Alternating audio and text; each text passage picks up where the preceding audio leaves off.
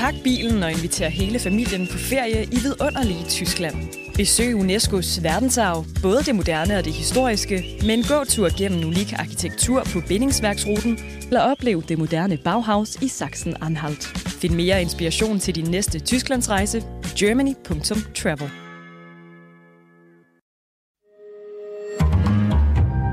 Berlingske. Kristne har de 10 bud. Embedsmænd har Kodex 7. Du skal overholde loven. Du skal tale sandt. Du skal stå på din faglighed. Du skal tage ansvar. Du skal være åben om fejl. Og du skal være partipolitisk neutral. Men noget tyder på, at det halter med at leve op til Kodex 7. Her tænker jeg selvfølgelig på Mink-sagen, Tibet-sagen, Instruks-sagen og FE-sagen. Blandt andet på grund af de sager nedsatte Jeff sidste år det uafhængige dybvadudvalg og bad dem se på, hvordan det går med samspillet mellem ministre, embedsmænd og medier. Og hvordan går det så? Ja, mange embedsmænd føler sig udsat for politisk pres. Det er svært at give den rigtige faglige rådgivning. Nogle af dem hjælper ulovligt ministerne med partipolitiske opgaver, og mange af dem dækker over fejl. Det politiske pres er naturligvis politikernes ansvar. Men hvad med embedsmændenes eget ansvar? At modstå det politiske pres? At være lovlydig og sandfærdig? At sige nej, fru minister? Det spørger jeg embedsmændenes fagboss, Jeff-formand Sara Vergo om i dag. Velkommen i Pilestræde.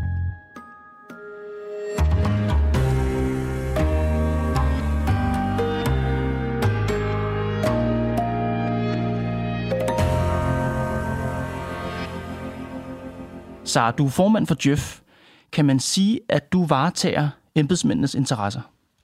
Ja, helt overordnet er det jo en af vores vigtigste opgaver, det er at varetage embedsmænds interesser. Vi har jo i Jeff selvfølgelig også rigtig mange medlemmer, som ikke er embedsmænd, ja. men cirka halvdelen af dem er embedsmænd, og det vil sige, at vi har rigtig, rigtig mange embedsmænd i vores stald. Ja, du taler deres sag. Hvad med de embedsmænd, som gjorde sig skyldige, ifølge i hvert fald min kommissionen, i grove tjenesteforseelser, i en sådan grad, der kunne åbnes tjenestemandssager, altså Barbara Bertelsen for eksempel, Johan Legar, dem helt oppe i toppen, taler du også deres sag? Jamen, når man er medlem hos os, så er man der, der jo for at få en hjælp, når man øh, er i krise, eller når man gerne vil skifte job, eller nogle andre ting. Og selvfølgelig, hvis vi har nogle medlemmer, som er i krise, som man også kan være som topembedsmænd, så varetager vi selvfølgelig også deres interesser mm-hmm. som ansatte. Mm-hmm. Fredag var du vært, eller Jeff var vært for en høring på Christiansborg med titlen Er Slottholmen i krise? Mm.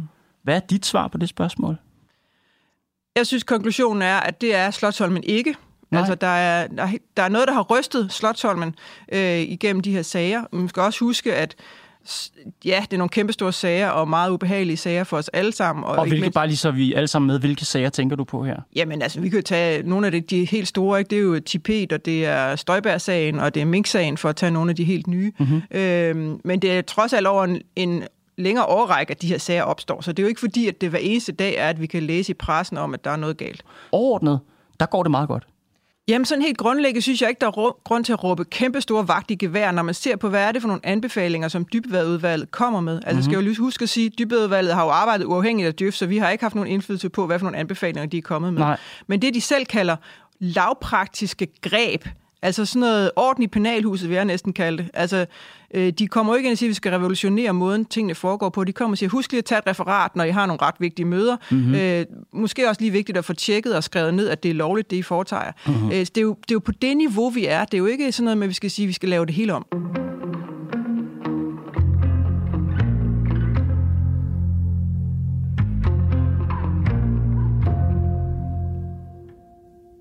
Egentlig for dig at se det ideelle forhold mellem en embedsmand og en politiker? Jamen, det helt klassiske beskrivelse af det er jo, at embedsværket skal forberede alt det politiske arbejde, forstået på den måde. Der kommer en, en politiker eller en minister og siger, jeg vil gerne den her vej. Jeg vil gerne have de her typer af løsninger. Og så skal embedsværket sige, det kan du godt, det kræver det og det. Eller de kan sige, det kan du ikke helt, men vi kan gøre sådan her i stedet for. Der er de her alternativer til det, du gerne vil. Det her mm-hmm. det er ikke lovligt, så den vej skal vi slet ikke gå. Men der er også noget fagligt klogere end noget andet. Det er jo det, der er embedsværkets opgave. Okay. Og hvad kræver det af embedsmændene? Altså det at have det forhold til politikerne, og kunne have den rådgiverrolle. Hvad kræver det af embedsmændene? Jamen dybest set kræver det allerførst og fremmest en stærk faglig, øh, stærk, stærk faglighed. Og mm-hmm. det har de jo også, og det er jo også det, som vi kan måle på alle mulige måder. Mm. Derudover, og så jo højere man kommer op i hierarkiet, kræver det også mere og mere politisk musikalitet, tror jeg, nogen kalder det. Altså en forståelse for, her har vi en minister, der gerne vil den her vej.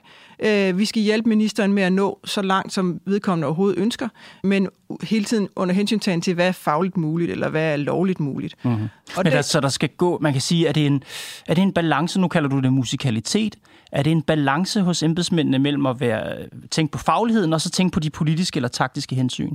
Jeg tror ikke, man helt kan dele det op. Altså, nu var Peter Mørk der også, som er departementchef i Finansministeriet, og han sagde lige præcis det her med, at det er jo ikke noget nyt eller odiøst på nogen måde, at der sker politisk-taktisk rådgivning af ministeren. Nej. Øh, det er en del af embedsmandens rolle, og også at kunne sige, det her det kan du, det kan du ikke. Hvis du gerne vil nå herhen, så skal vi gøre sådan og sådan. Mm-hmm. I 2015, der kom det såkaldte Codex 7. Mm. Øh, det lyder som titlen på en spillefilm, det er det ikke, øh, men det er en, en, en oversigt over embedsmandens, hvad skal man sige, moralske forpligtelser eller... Dyder. Dyder, ja. Mm. Øh, prøv lige at fortælle mere om det. Hvad, hvad, hvad, hvad handler det om? Jamen, det er jo sådan en slags øh, ryggradsbibel for embedsværket. Det handler om at huske, at det netop skal være partipolitisk neutralt, at det, vi bygger på faglighed og saglighed, øh, og, og at ledelse er en vigtig disciplin i sig selv. Mm-hmm. Øh, det er sådan, og det er jo noget, som faktisk kom ud af det her Bosmit-udvalg, som var nedsat for, for de her år siden. Ja, jeg, jeg tænker, jeg læste lige det der Codex 7, og så tænkte jeg, det var lidt sådan en no-brainer for mig. Altså de to ja. første punkter er for eksempel, at et, embedsmanden skal overholde loven, mm. øh, og de skal tale sandt. Og jeg tænker, hvorfor er det nødvendigt at skrive det i et kodex? Ja, det synes jeg også øh, kan virke påfaldende, ligesom det kan være påfaldende, når, når, øh, bus, eller når, det kan være påfaldende, når dybvadudvalget kommer ud og siger, øh, man skal huske at sikre, at lovligheden i de, de beslutninger, man træffer. Er det fordi i ministerierne, at det faktisk for embedsmændene nogle gange er svært at overholde loven, og det faktisk for embedsmændene nogle gange er svært at sige sandheden? Nej, jeg tror mere, det er, du skal se det omvendt, som at sige, her har man noget at støtte sig op af at sige, når ministeren kommer og siger, jeg vil den her vej, jeg vil det her, selvom det egentlig er på kant af loven, så skal embedsmanden sige, jeg skal følge kodex 7. Jeg har den her, den her bibel eller de her ret, øh, retningslinjer, jeg skal støtte mig op af. Og derfor så kan jeg selvfølgelig ikke, og alle ved jo, at embedsmanden mm-hmm. skal følge loven. At det skal vi jo alle sammen. Mm-hmm den danske forvaltning, den måde vi gør tingene på i centraladministrationen, den er kendetegnet ved, at embedsværket, som du også har beskrevet, yder det, man kalder integreret rådgivning. Altså både har faglig rådgivning af ministeren mm. og politisk-taktisk rådgivning. Hvorfor er det en god idé? Altså hvorfor er det en god idé, at de to roller, man kunne kalde en dobbeltrolle, skal ligge hos de samme embedsmænd? Jamen, vi er jo tilhængere af, at fagligheden kan spille sammen med det politiske niveau. Altså, hvis vi ikke har en, øh, et politisk niveau, som lytter til fagligheden, så er vi bange for, at fagligheden bliver trådt helt under fod. Altså, hvis, det, hvis vi gik over til, at det kun var øh, politisk valgte embedsmænd, så er vi bange for, at fagligheden ville få endnu trangere vilkår. Så vi synes jo, det er vigtigt, at man siger, her har vi en minister, der gerne vil det her, en regering, der gerne vil det her. Mm. Der skal embedsværket på et fagligt, solidt grundlag kunne yde rådgivning. Og Hvorfor de to du... ting skal spille sammen. Ja. Og, og, og måske også indimellem støde sammen. Hvad begrunder du det? Du siger, du er bange for, at det vil øh, skabe endnu mindre plads til fagligheden i ministerien. Hvad begrunder du det i?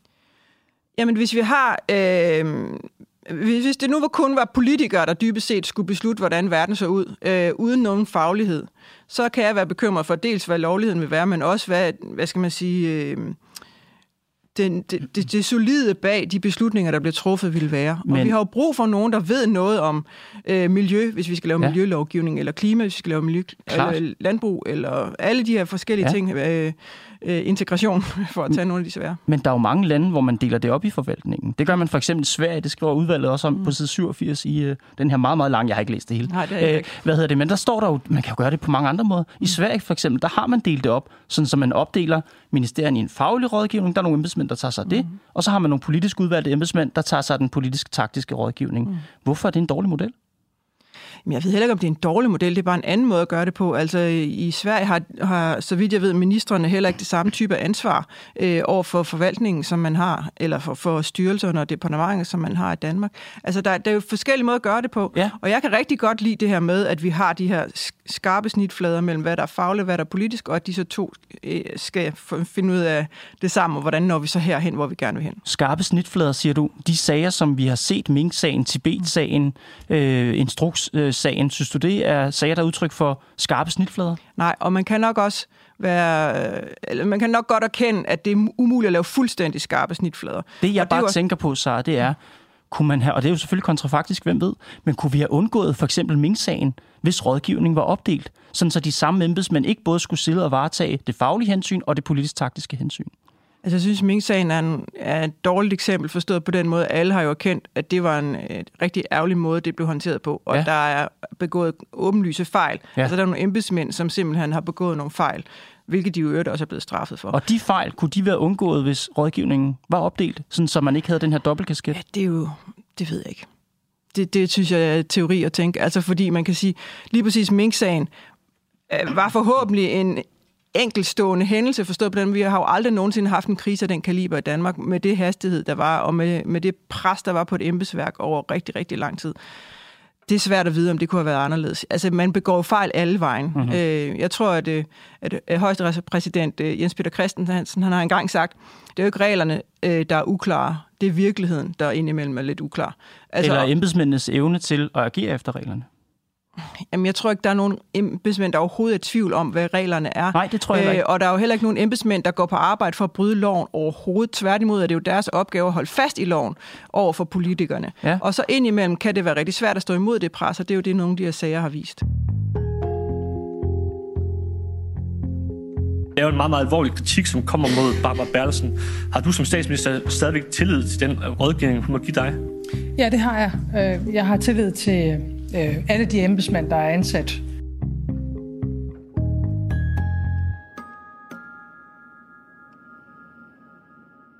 Sara, du nævnte lige, at der var eksempler, hvor det har været svært for embedsmændene at stå imod det politiske pres. Og, og det er desværre ikke kun eksempler. Det kan man jo faktisk se i den undersøgelse, som er en del af rapporten, 3.509 embedsmænd mm. i centraladministrationen er blevet spurgt til de her ting med mm. pres fra, fra ministre. Mm. Og lad os tage et par tal fra dem. Mm. Knap halvdelen oplever fra tid til anden, at det er svært at levere rådgivning på et højt fagligt niveau, og samtidig lojalt varetage ministerens politiske ønsker. Præcis. Er det ikke et meget klart billede af, at dobbeltrollen er uhensigtsmæssig? Nej, det synes jeg ikke, det er. Øh, tværtimod, altså det, jeg synes egentlig, det er udtryk for, at vi har nogle embedsmænd, som er meget optaget af at holde øh, fagligheden i hævd, øh, og at de indimellem kan opleve, og der her kan man jo diskutere, det er i hvert fald noget af det, der blev diskuteret på høring, er det her udtryk for, at man synes, det er fagligt er en tåbelig beslutning? Altså at man siger, det kan godt være, at du gerne du vil det her, øh, og det er heller ikke ulovligt, men det er en virkelig dårlig idé, mm-hmm. altså ud fra min faglighed. Øh, det kan jo være en analyse af de tal, en anden analyse kan være, at man oplever, at ministeren siger, jamen jeg er fuldstændig ligeglad med fagligheden, øh, eller jeg er næsten også ligeglad med, om det er lovligt, jeg vil bare igennem med det her. Og det er jo to forskellige tolkninger af de samme tal, men det er da et super interessant tal, som vi bliver nødt til at tale meget mere om. Du synes ikke, det peger på et problem i den danske forvaltningsmodel med dobbeltkasketten? Nej. Nej. Lad os gå videre med tallene. 30 procent af embedsmændene føler, at deres faglighed er udsat for politisk pres. Hmm. Først tænker jeg, uha, det lyder farligt. Så tænker jeg bagefter, har I ikke læst jobbeskrivelsen?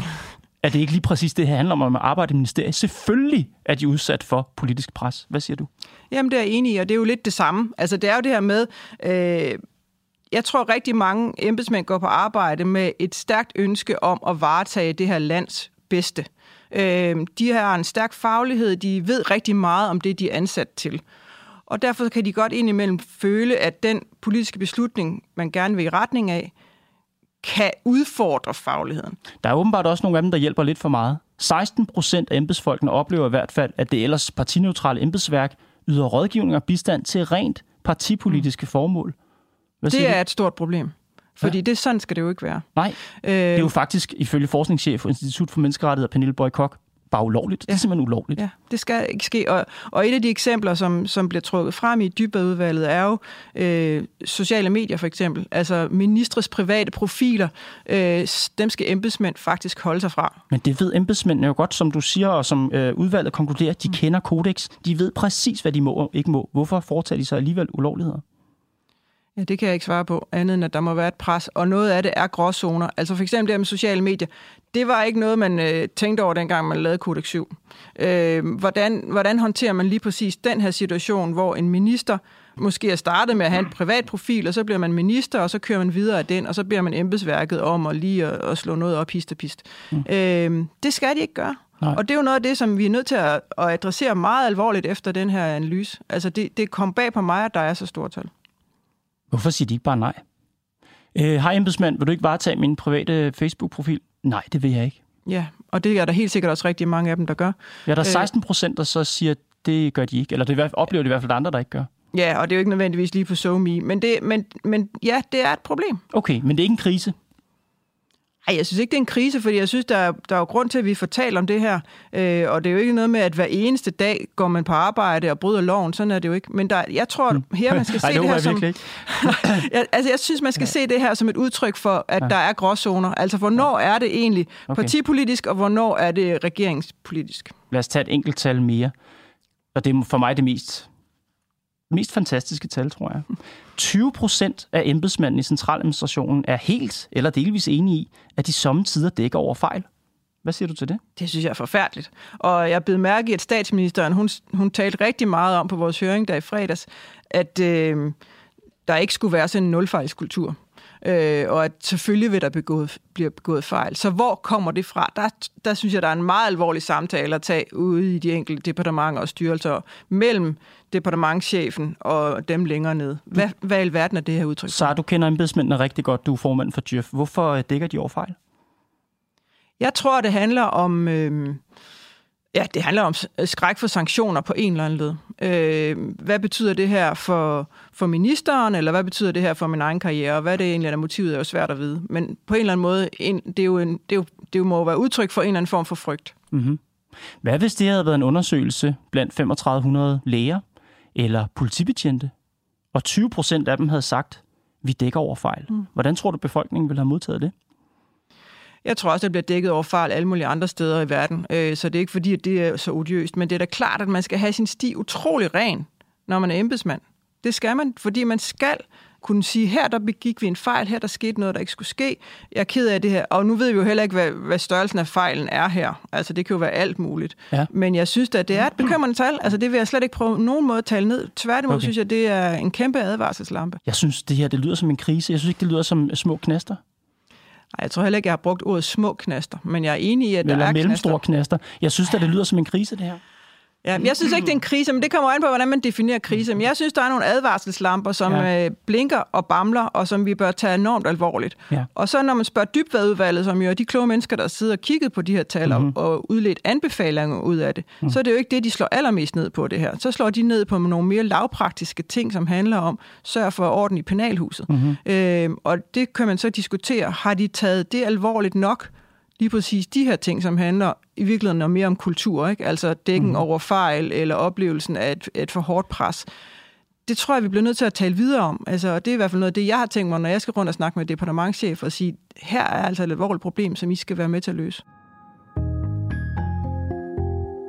Der afsiges dom i rigsretssagen mod foranværende minister Inger Støjberg, og dommen lyder, 10 kendes for ret. Tiltalte foranværende minister Inger Støjberg straffes med fængsel i 60 dage.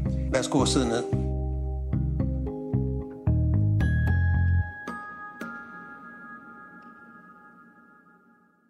Nu har vi snakket om, at der er et politisk pres på embedsmændene hvad hvis jeg nu som repræsentant for befolkningen, det er jo totalt overdrevet, jeg gør mig til det, men som almindelig dansker siger til dig, jeg tænker, at dem, der har en opgave her, det er embedsmændene selv. Jeg synes, at embedsmændene skal tage sig gevaldigt sammen. Mm. Hvad vil du så sige til mig? Jamen, jeg, sige, jeg synes ikke, at de skal tage sig gevaldigt sammen. Det synes jeg er en unfair kritik af dem. Men jeg synes, der er helt klart er noget, der peger på, at der er noget i samspillet mellem ministre, som, det er i hvert fald også noget af det, som materialet peger på, ministre, som har en manglende øh, forståelse for, hvad det egentlig er, de beder om, når ja. de skubber ned i systemet, og så de øverste chefer, som har det daglige samspil med dem, altså departementchefer og andre topchefer. Så det hvem der... har ansvaret, så? Fordi nu taler du igen om ministeren, der skubber ned, mm. departementchefen, der har nogle særlige interesser måske. Hvad med embedsmændene selv? Jamen, departementchefer er jo også embedsmænd. Ja, altså, men det de her... er jo, tror jeg, i mange øjne næsten smeltet sammen med ministerne. Ja, og det kan man jo så diskutere, om de er smeltet for meget sammen. Det tror jeg ikke, der er noget, der peger på i den her analyse. Men der er noget, der taler for, at vi er nødt til at være meget mere tydelige på, hvad er det, der, er, øh, der kan skabe de her øh, gråzoner eller øh, forståelsesproblemer. Øh, og jeg synes, der er noget, der peger på ministerne også her og det er ikke adresseret så super skarpt i øh, rapport, mm-hmm. eller i hvert fald ikke i deres anbefalinger. Øh, men jeg synes, der også er noget, der, der peger på, hey minister, kig lige ned i, hvad er det, når I sender lovforslag på lovforslag ja. på lovforslag, når I hele tiden øh, inviterer hinanden i høringer som øh, folketingspolitikere, øh, når I tror på, at øh, man kan løse tingene overnight, ja. øh, så giver I jeres embedsværk nogle helt urimelige arbejdsvilkår. Og så er det, der opstår de her oplevelser af, at man simpelthen ikke har ordentlig tid til at lave ordentlig vejledning. Okay, så det er, det, det er lidt synd for embedsmændene, faktisk. Nej, det er ikke synd for embedsmændene, okay. men det er... Men det lyder lidt sådan, så, fordi det, du er optaget af, det kan jeg godt forstå, du er også øh, formand for Djøf. Du er optaget af rammerne for embedsmændenes arbejde. Du er optaget af, at politikerne lægger et pres. Øhm, jeg siger, jeg er optaget af, at embedsmændene formår at hvad skal man sige, være et boldværk mod det pres. Jeg tænker, det ligger i jobbeskrivelsen som embedsmand. Mit job som embedsmand, det er at imødegå politisk pres. Mm. Ja, og det er det også. Men det, er, det er en meget øh, sort-hvid beskrivelse af noget, som kan være en lille smule vanskeligt. Øh, og det er jo det, som jeg synes, de her analyser viser, og som jeg synes, vi skal tage ekstremt alvorligt. Det, jeg, jeg prøver på ingen måde at pakke de her tal væk. Jeg synes også, mm-hmm. de er alvorlige. Men jeg synes, der er noget, der siger, ja, altså indimellem er det svært at finde helt den der, altså det er det der med, om verden eller reglerne er det mest klare. Øh, det er bare nogle gange svært at sige, her er noget, øh, Øh, fuldstændig uden for skiven, øh, og noget, nogle gange er noget her på kanten af skiven. Når der er minister, der siger, at jeg vil gerne gå på kanten af konventionerne, så er det rigtig svært at stå der som embedsmand og balancere. Øh, og det er ikke, fordi det er synd, men det er bare et vilkår. Og det er ikke, fordi der er nogen, der ikke har lyst til at stå på den kant, men det kan bare presse dem. Mm-hmm. Og det er det, jeg synes, vi skal tale videre om. Hvordan kan vi undgå, at de øh, føler sig så presset, at de faktisk synes, at fagligheden får for strange vilkår? Mette Frederiksen, hun øh, til jeres høring, hun advarede i sin tale imod at tro, at der ikke kommer nye kriser og nye fejl i øvrigt også. Hun siger, der kommer nyt ubetrådt land. Der vil være flere sammenhæng, hvor alvoren er større, end den plejer, og hvor enhver regering, et hvert folketing, et hvert land og enhver befolkning har behov for embedsmænd, der tør arbejde 24-7 og lægge den berømte hånd på kogepladen. Mm. Hvad siger du? Skal vi have flere djøfhænder på kogepladen? Der er rigtig mange kogeplader at lægge hænderne på. Ikke? Og ja, selvfølgelig bliver der begået fejl, og det, det, det var jeg faktisk glad for, hun sagde, at, det, øh, at det, det er fair, at der kan blive begået fejl, især når man så har de her tal in mente, hvor man siger, at der er en nulfejlskultur i, i store dele af centraladministrationen det ville være naivt at tro, at der aldrig bliver begået fejl. Selvfølgelig gør der det. Altså, især fordi tempoet er vanvittigt højt, og kravene til, til den faglige rådgivning er vanvittigt høje, og det politiske pres for at nå igennem med nogle ting. Vi har jo de senere år haft utrolig ambitiøse regeringer med meget, de gerne vil nå mm-hmm. på mhm. ret kort tid. Det ligger et pres ned over embedsværket. Og så har vi så lige haft en coronakrise oveni. Det skal helt at sige, der er nogen, der har arbejdet mere end 24-7, yes. hvis man kan lade sig gøre. Er embedsværket gode nok til at sige nej til at sige fra, til at sige, det her er ulovligt, til at sige, det her kan vi ikke nå, til at sige, nu må I simpelthen sætte tempoet ned? Det er et godt spørgsmål. Øh, der er jo noget, der tyder på, at de i hvert fald ikke altid er gode nok til det. Mm. Nu stiller du rigtig mange spørgsmål på én gang, øh, om de er både gode til at sige nej og til at sætte tempoet ned. Jeg leder bare efter, Sam, mm. du, om der er noget som helst af det her, der er embedsmændenes ansvar. Fordi du peger på politisk pres, du peger på rammerne for arbejdet. Jeg er nysgerrig på, hvilket ansvar bærer embedsmændene selv? Jamen, som jeg har sagt, og nu udfordrer du det om en øh, departementchef og en embedsmand, men det vil jeg jo til hver tid side vedkommende er. Det er jo netop den, der skal stå på den anden side af politikernes spor og sige, vi kan komme hertil og ikke dertil. Det er departementcheferne, og det er jo også noget af det, der bliver adresseret her. Øh, departementcheferne har en stor rolle i samspillet med ministeren. Derudover er der jo selvfølgelig embedsmænd nedenunder, og det ved jeg jo også, de siger nej. Altså, mm. det, det, det sker jo hele tiden, at der er embedsmænd, der siger, det her det må vi ikke, det her det kan vi ikke, det er forkert. Øh, men jeg ved også, at de bliver indimellem udfordret på, okay, men hvis det ikke kan blive det, kan det så blive lige lidt derover i stedet mm. for. Ikke? Og der tror jeg indimellem, der er nogle embedsmænd, der siger, jeg bliver beklikket lige lovligt meget på min faglighed. Siger de så nej nok? Det er jo noget af det, vi skal have diskuteret.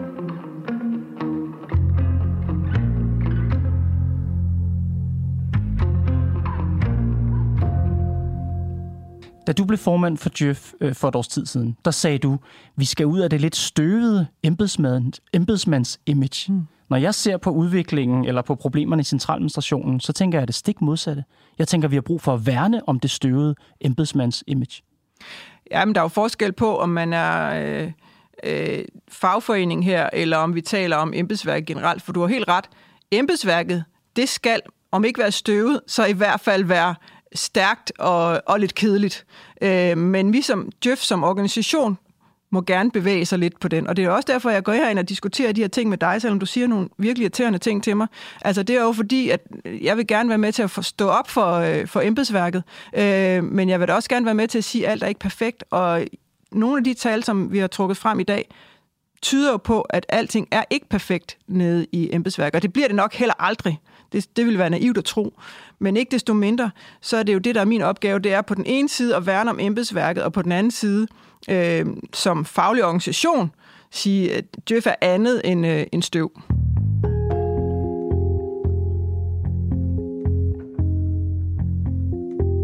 Det var Pilestræde for i dag. Programmet er lavet af Mads Klint, Bo Lange, Karoline Nord og mig, Kåre Svejstrup. Vi er tilbage i morgen.